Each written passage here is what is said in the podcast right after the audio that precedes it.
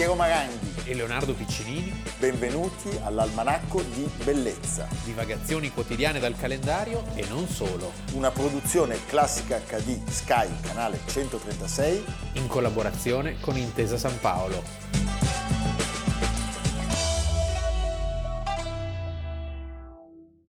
Almanacco di Bellezza, 5 giugno, Leonardo Piccinini. Piero Maranghi. E tanti auguri a uno splendido 54enne. Come te. Come me, non come te. perché oggi noi facciamo gli auguri a un grande amico del canale. Un, un grande architetto. Un grande architetto, a Tito Canella. Evviva auguri Tito. È sotto il segno dei gemelli, compagno di tutte le peggiori scorribande di venture e di sventure della nostra vita e noi staremo sempre insieme finché la morte non ci separerà. Ti è. Ti è. Evviva, ciao Titone, cent'anni come si dice nel padrino. There really seems to be some providence which watches over this country. Two months ago, we were in an impossible position. For years past, our industry had been strangled by the exchange value of our money being too high, with the inevitable result that the cost of our goods was also too high for foreign markets. But how on earth were we to get loose in an honorable way? For our bankers, who had accepted foreign money at a high exchange value, felt that it would be wrong for us to change the value of our money voluntarily. Il capitalismo non è intelligente, il capitalismo non è bello, non è giusto, non è virtuoso e non mantiene le promesse. In breve non ci piace e stiamo cominciando a disprezzarlo. Ma quando ci chiediamo che cosa mettere al suo posto restiamo estremamente perplessi. Mi ricorda un po' il giudizio di Churchill sulla democrazia. Sulla democrazia, certo. Due che avrebbero incrociato le spade eh, in diverse occasioni questa siamo 90 anni fa. Siamo a 90 anni fa. 1933. Siamo giusti, è un'affermazione del 33. Il signore che l'ha pronunciata aveva genio, 50 anni. È un genio assoluto, è? è? John Maynard Keynes. Ed è un genio. Ed è un genio, questa frase è la frase di un genio. Sì. Nato il 5 giugno, appunto, del 1883 a Cambridge. A Cambridge. E eh, quest'uomo la dice nel 33 non a caso perché eh, c'era stata la crisi del 29 certo. e perché le sue ricette sono alla base del nuovo corso, il New Deal, di quello straordinario presidente che è stato Franklin Delano Roosevelt, ricordiamolo, eletto quattro volte presidente degli Stati Uniti, dopo di lui sarebbe stata emessa e promulgata la legge che impedisce a un presidente di fare più di due mandati. Beh, il moltiplicatore keynesiano. L'altro giorno c'era in eh, tv Cacciari, professor Massimo Cacciari, che invocava una politica keynesiana, cioè Keynes è un, un protagonista del Novecento che non passa di moda, anzi le cui intuizioni vengono via via eh, riaffermate in certi momenti, in certe svolte della storia. Meraviglioso. E possiamo parlare di un predestinato, Leonardo? Cioè quest'uomo, già il fatto che sia nato a Cambridge. Sì, eh? beh, era figlio di un eh, Bravissimo. protagonista di Cambridge, il padre Neville, che sarà per molti anni registrar, cioè direttore amministrativo di Cambridge. La madre addirittura è sindaco di Cambridge. Stupendo. È lui... La scrittrice sì. è Florence Ada Brown. Poi lui frequenta Eton, brillante studente da Eton ovviamente si Dove passa vai? a King's College di a Cambridge. Cambridge. è un liberale, eh, è un appassionato. Di matematica all'inizio, che sarebbe rimasta una passione, e poi appunto si passa per fortuna del mondo all'economia. Aveva dei professori che erano dei pezzi da 90 della storia economica. Certo. Pensiamo ad Alfred Marshall eh, o ad Arthur Cecil Pigou e lui aveva eh, un eclettismo straordinario, mille interessi. La laurea arriva nel 1905. Sì, non è in economia, anche se lui in economia eccelle, ma vuole entrare nel civil service, quindi nell'amministrazione, nella pubblica amministrazione e infatti poi entrerà al Ministero quello degli affari indiani. Degli affari indiani, anni. che meraviglia. E pensate però, lui è il peggiore dei selezionati e Marshall gli diceva ma si laurea in economia, lei ha delle grandi intuizioni. Ma il voto più brutto che prende lo prende in economia, un po' come l'esame di matematica di Einstein. Sì. Forse erano troppo avanti. E c'è da dire, la cosa interessante è che lui coltiva un'idea di società e un'idea di economia eh, già in, in, tenera età, già negli studi universitari. Ad esempio lui si appassiona molto a Edmund Burke e eh, ne ricava l'idea che non sia giustificato imporre oggi sacrifici certi per futuri vantaggi incerti. Ah.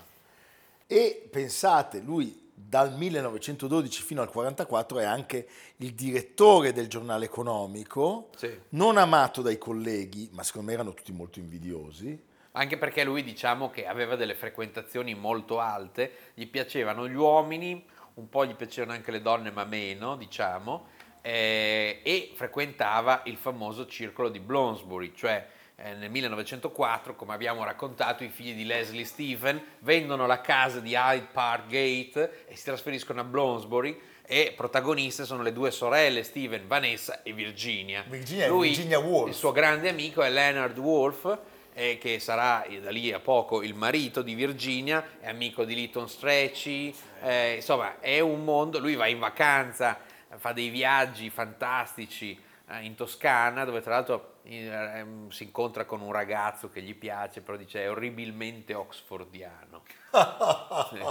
Era avidissimo nel collezionare i libri. Sì, Shakespeare e Voltaire su tutti. E a un certo punto comincia a pubblicare i suoi, attaccando a destra e a manca non solo le conclusioni della conferenza di Parigi, ma anche le teorie monetariste e neoclassiche e non risparmia nessuno. Una delle sue vittime è l'allora cancelliere dello scacchiere Winston Churchill che viene violentemente da lui criticato per il sistema monetario basato sulla convertibilità in oro delle valute.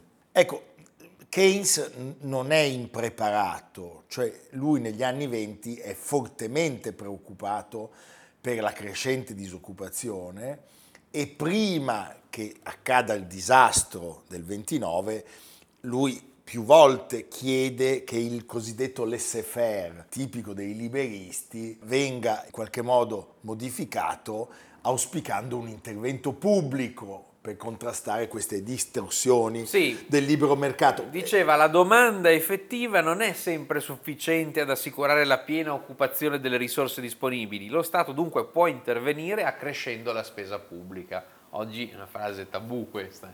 Dipende poi per chi anche, diciamo, per noi è tabù. I tedeschi no, già lo fanno con più è, allegria. A me piace anche ricordare come Keynes che è stato un personaggio stupendo, non fosse solo.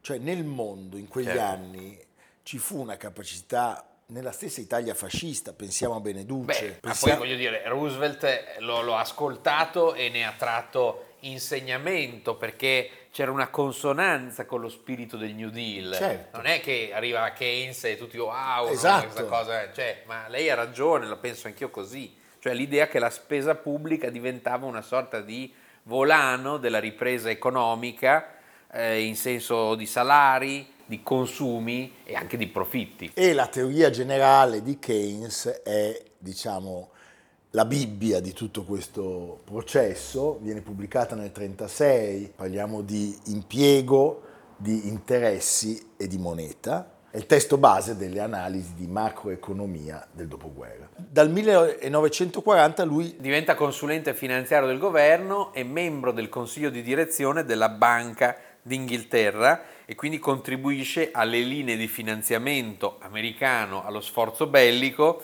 soprattutto la legge degli affitti e dei prestiti che Quella... Churchill concorda con, con Roosevelt, Roosevelt e che permette al Regno Unito di potersi armare contro Hitler. Eh, voi avete capito di che cosa stiamo parlando? Cioè è quel processo che permette a una sola nazione, non dimentichiamocelo mai, di tenere testa da sola ai nazisti che avevano steso la Francia, vedevano l'America non belligerante e avevano fatto un accordo con l'Unione Sovietica.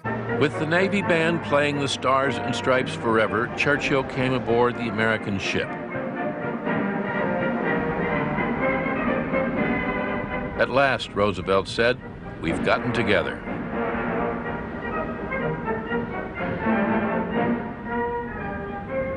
They talked for four days. Two titanic egos, each taking the other's measure.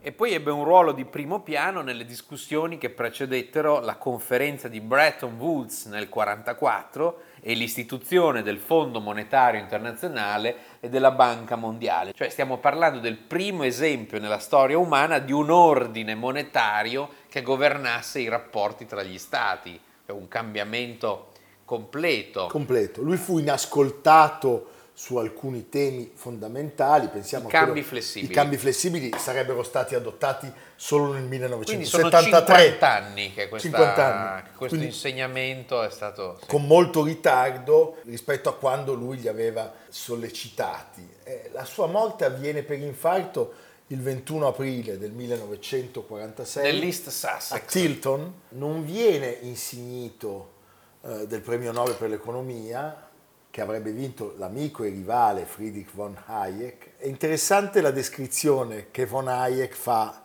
di Keynes. Lo definisce poco interessato all'economia, cioè sostanzialmente un- un'attività collaterale di natura estetica, e quasi completamente all'oscuro delle teorie economiche dell'Ottocento, però gli concede anche di essere una delle personalità più acute, più intelligenti, più originali della sua epoca.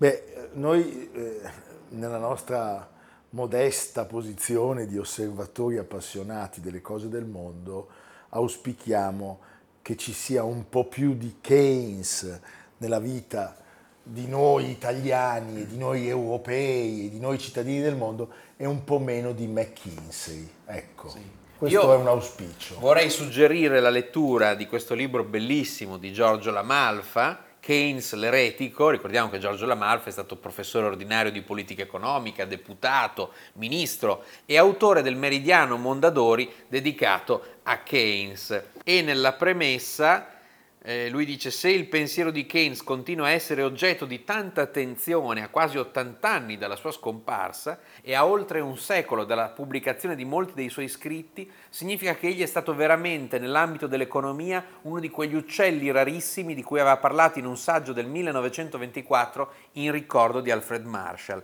dove aveva affermato ironicamente lo studio dell'economia non sembra richiedere doti straordinarie. Sul piano intellettuale non è forse una disciplina assai semplice rispetto alle branche più elevate della filosofia e della scienza pura? Ma il grande economista, aveva aggiunto, deve possedere una rara combinazione di qualità. Deve essere in una certa misura un matematico e uno storico, uno statista e un filosofo, deve sapersi esprimere ed essere in grado di comprendere i simboli, deve saper cogliere il particolare nel generale e abbracciare l'astratto e il concreto nello stesso moto del pensiero, deve studiare il presente alla luce del passato, in vista di obiettivi futuri, non deve trascurare alcun aspetto della natura o delle istituzioni dell'uomo, deve essere un tempo risoluto e disinteressato, distaccato e incorruttibile come un artista, ma a volte anche pragmatico come un politico. eh, magari. Magari, eh? va bene, evviva. How do you think he will rank in the history of economic theory or thought? As a man with a great many ideas who knew very little economics, that's literally true. So he knew nothing but Marshallian economics. He was completely unaware of what was going on elsewhere. He even knew very little about 19th century economic history. His uh, interests were very largely guided by aesthetic appeal. And he hated the 19th century and therefore knew very little about it. Even about its scientific literature. He was a really great expert in the Elizabethan age. I'm absolutely astounded that you say that John Maynard Keynes really didn't know the economic literature. He had Oh, very, surely very little, gone very through. little. Senti Leonardo, abbiamo fatto un cenno alle sue, diciamo, inclinazioni sessuali. È anche vero che lui, forse non convintamente, a un certo punto conosce Si una, sposa. una ballerina, Lidia Lopokova. Era tra l'altro un grande appassionato di balletto. proprio. Certo, lei era una ballerina di punta nella compagnia dei ballet russi di Diaghilev e la sposa, lei era già sposata infelicemente, riesce a divorziare, si sposano, pensate, il testimone di nozze di lui È Duncan Grant. No, capisci? E eh, la sua vita è una vita di bellezza, perché loro collezionano quadri meravigliosi, i manoscritti di, alcu- di alchimia di Newton. Sì, Cioè, siamo, siamo a un livello sì. pazzesco e soprattutto diventa anche un grande investitore di massimo successo. Diceva questo, il gioco dell'investimento professionale è noioso ed è fatigante in modo intollerabile per chiunque sia del tutto immune dall'istinto del gioco d'azzardo. Eh sì, è fantastico. E chi lo possiede, dice ancora, deve pagare il giusto scotto per questa sua tendenza. Applausi a scena aperta. Evviva!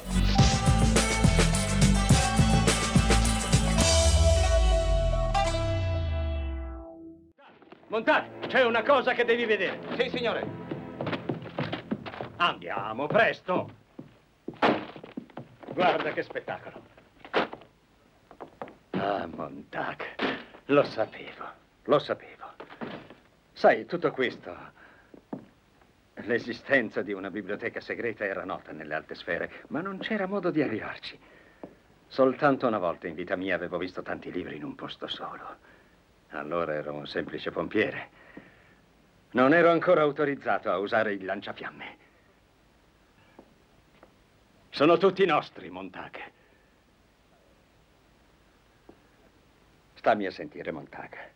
A tutti noi, una volta nella carriera, viene la curiosità di sapere che cosa c'è in questi libri. Ci viene come una specie di smania, vero? Beh, dai retta a me, Montag. Non c'è niente lì. I libri non hanno niente da dire. Fahrenheit 451, François Truffaut, un film che non fece molto piacere al protagonista della seconda parte del nostro almanacco di oggi, un film bellissimo secondo me, con la musica di Bernard Herrmann e un cast stupendo. Allora, Ray Bradbury, quando è morto oggi nel 2012, certamente sapeva che i suoi libri non sarebbero stati bruciati come nella sua opera più famosa. Fahrenheit 451 Fahrenheit, è la compie- temperatura Sì. a cui bruciano i libri. Sì, di accensione della carta. Sarebbero 230 gradi centigradi. In realtà la carta da giornale si accende già a 185 gradi, dipende dallo spessore. Comunque è un libro che compie quest'anno 70 anni, perché uscì nel 1953, quindi insomma è Chapeau. un libro vendutissimo tutt'oggi. I suoi libri sono nella biblioteca pubblica di Waukegan, Vicino a Chicago. la sua città natale, e eh, è stata riconosciuta la capacità formativa della sua grande opera letteraria. Certamente i suoi libri non sono soltanto i suoi, ma sono quelli che lui ha letto durante l'infanzia e l'adolescenza.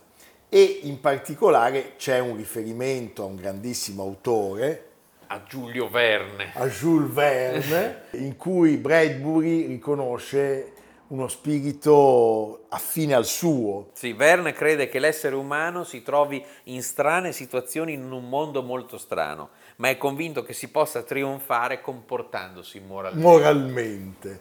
Il 6 giugno, il giorno successivo alla sua morte, il presidente allora Obama, nella comunicazione ufficiale della Casa Bianca, scrive Il suo dono per la narrazione ha rimodellato la nostra cultura e ampliato il nostro mondo. E Steven Spielberg, intervistato, sottolinea come Bradbury sia stata la sua fonte di ispirazione principale per la maggior parte dei suoi film di fantascienza, straordinario.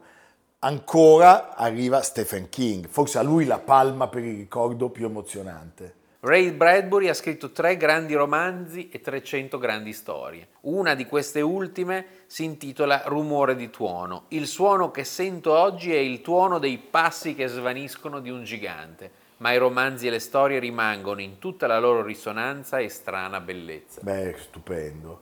Allora, Ray Douglas Bradbury, Douglas in onore dell'attore Douglas, Douglas Fairbanks, Fairbanks. il ladro di Baghdad, nasce a Waukegan in Illinois il quello 20 dei nazisti dell'Illinois. Io odio i nazisti dell'Illinois. dell'Illinois, Blue Brother, il 22 agosto del 1920. Il padre lavorava alla manutenzione delle linee aeree, dell'elettricità e della telefonia. Il periodo della depressione è certamente un periodo terribile, E però, quindi si trasferiscono, come tanti in quegli anni. porta la famiglia a prendere una scelta. LA. E lei vanno a Los Angeles cerca di fortuna e per lui quel luogo diventa il paese delle meraviglie. Sì. Cioè scoppia una fantasia pazzesca Gira sui pattini a rotelle. sui suoi pattini a rotelle. Nessuno lui- oggi gira più sui pattini a No. rotelle. Tu ce li avevi i pattini a rotelle, no? Eh, no, purtroppo No. non me li hanno mai comprati. no, non vero. Ma ero troppo alto, cadevo. Ah, Sì. eh, mi spiace. Ho dei problemi di labirintite e quindi equilibrio molto precario. Va bene. Senti, lui frequenta tutti quei luoghi dove è sicuro, prima o poi, eh, ci si imbatterà in qualche celebrità. Il primo lavoro pagato suo a 14 anni consiste in una scena Ah, certo, comica acquistata sì. da chi? George Burns. Beh, stupendo. Sì, sì, c'era bisogno di, di grande cast, c'era bisogno di manovalanza. E a scuola diventa super amico di Ray Harryhausen, Che è il pioniere degli effetti speciali di Hollywood. Hollywood. Quindi c'è un rapporto stretto col mondo del cinema.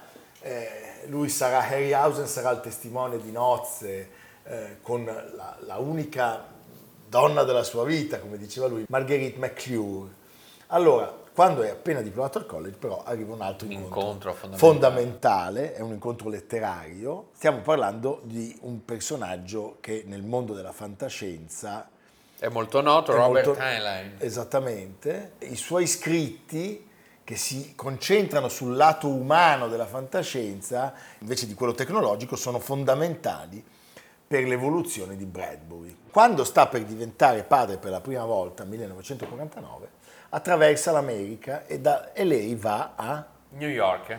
su un autobus, su, un Greyhound. sì, fa molto... Eh? A me viene in mente- Midnight Cowboy. Eh, non c'è sozzo, nella speranza di riuscire a vendere alcuni dei suoi racconti. Poverino. Va malissimo, tutti sembrano disinteressati, finalmente una sera va a cena con un edito Della Double Day. della Double Day che si chiama come lui. Pensa. eh? Walter Bradbury. Walter Bradbury che gli chiede se è possibile trovare un modo per legare tra loro, trasformandoli in una serie, il cui titolo dice lui potrebbe essere Cronache Marziane, tutti i suoi racconti. Pazzesco. E quindi nasce quella meraviglia, 1950, Cronache Marziane. Tra l'altro è appena uscita da Mondadori da qualche anno, insomma, una nuova traduzione di Veronica Raimo. Un libro che parla della conquista di Marte, siamo nel 2030, insomma, tra poco, eh. Tra poco. Guerra atomica. Ecco, un'altra grande passione, oltre al cinema, certamente di questo straordinario scrittore è il teatro. Sì. Lui amava tantissimo il teatro, pensate, nel 1963, in combutta con quel istrionico Charles Rome Smith. regista, fonda la Pandemonium Theatre Company e pensate, questa è rimasta attiva fino alla morte di Smith nel 2004. Per la compagnia Bradbury ha scritto una serie di commedie e non soltanto adattandole da alcuni dei suoi testi, dei suoi racconti più famosi, ma in alcuni casi anche delle commedie completamente sì, originali. certo. Certamente i romanzi più noti di Bradbury sono i racconti di fantascienza, però c'è anche il fantasy horror, pensiamo al Popolo dell'autunno, e a romanzi misteri come Dead is a Lonely Business, che è fortemente ispirato da un altro gigante. Modello di Raymond Chandler. C'è anche un racconto, eh? White Whale. White Whale, che esce nel 92. La balena bianca. La Non balena è la bianca. DC? No, in cui lui racconta eh, del suo periodo speso in Irlanda nel biennio 1953-1954, scrivendo, La sceneggiatura del Moby Dick di John Huston. beh ragazzi, Con quello- Gregory con Peck. Gregory Peck, eh, Eh, e, Moby Dick. e dice però periodo non felice a causa del temperamento del regista Che di John Huston.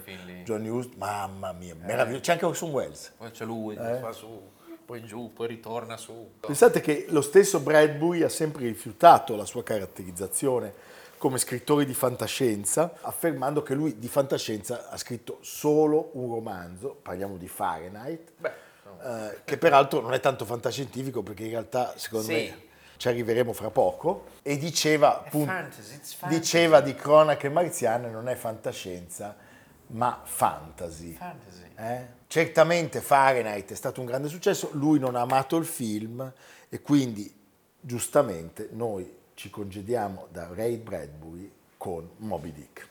L'avete visto, marinai? Ha una gobba come un grosso mucchio di neve. Avete visto come scivola velocemente? C'è della maestosità in quel mostro. No, non guardate.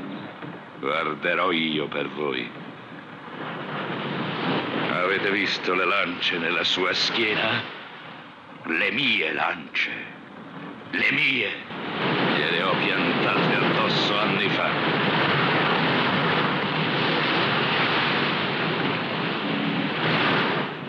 Ci ha sentiti. Remi a bordo.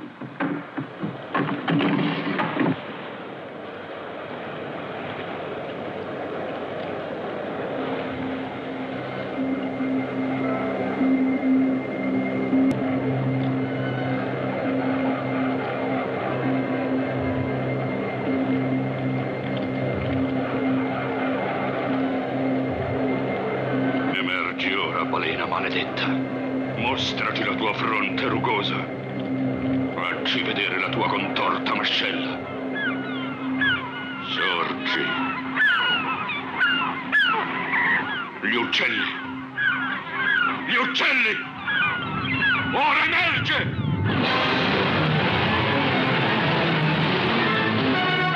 E Leonardo dove ci porta? In Friuli Venezia E Giulia, io applaudo. nell'alto del Friuli e eh, lo scorso 27 maggio c'è passato il Giro d'Italia, è il luogo del cuore degli amici eh, Maria Giovanna Elmi e Gabriele Massarutto, il Monte Lussari. Che ci piace già perché c'è un po' di lussuria, di lussazione. 1790 metri, siamo vicino a Tarvisio, Dry Land Rec come lo chiamano in Austria. Eh, Lussari è una cartolina, scrive Mara Gergolet sul Corriere. Se vi è capitato di chiedervi dove mai si trovi quel posto da fiaba, una sottile fila di case chiuse in cima da un basso campanile su uno sfondo di Alpi e intorno neve e silenzio a perdita d'occhio, una foto che avete forse visto in qualche pubblicità, sappiate che è una pietra d'angolo tra tre stati. Quali sono i tre stati? Beh, chiaramente l'Austria, l'Italia e la Slovenia. Sì, però dicesi Lussemburgo. No, ci ho provato. cioè, volevo sbagliare, Leonardo. Non c'è probabilmente friulano, giuliano, sloveno che non ci sia stato portato bambino, poi va avanti a lungo a lungo e poi dice qualcuno in cima ci si è anche sposato e il 13 dicembre saranno 30 anni del matrimonio dei nostri amici Maria Giovanna Elmi, e Gabriele Massarutto. applausi a scena Andate a vedere il Monte Lussari E noi invece andiamo ospiti da Gabriele e da Maria Giovanna. e si mangia. E se magna e se Ecco, beve. Vi amiamo, evviva, A a, domani. domani. Almanacco di bellezza a cura di Piero Maranghi e Leonardo Piccini. con Lucia Simioni, Samantha Chiodini, Silvia Corbetta, Jacopo Ghilardotti, Paolo Faroni, Stefano Puppini. Realizzato da Amerigo Daveri, Domenico Catano, Luigi Consolandi, Simone Manganello, Valentino Puppini. Una produzione classica HD, Sky Canale 136 in collaborazione con Intesa San Paolo.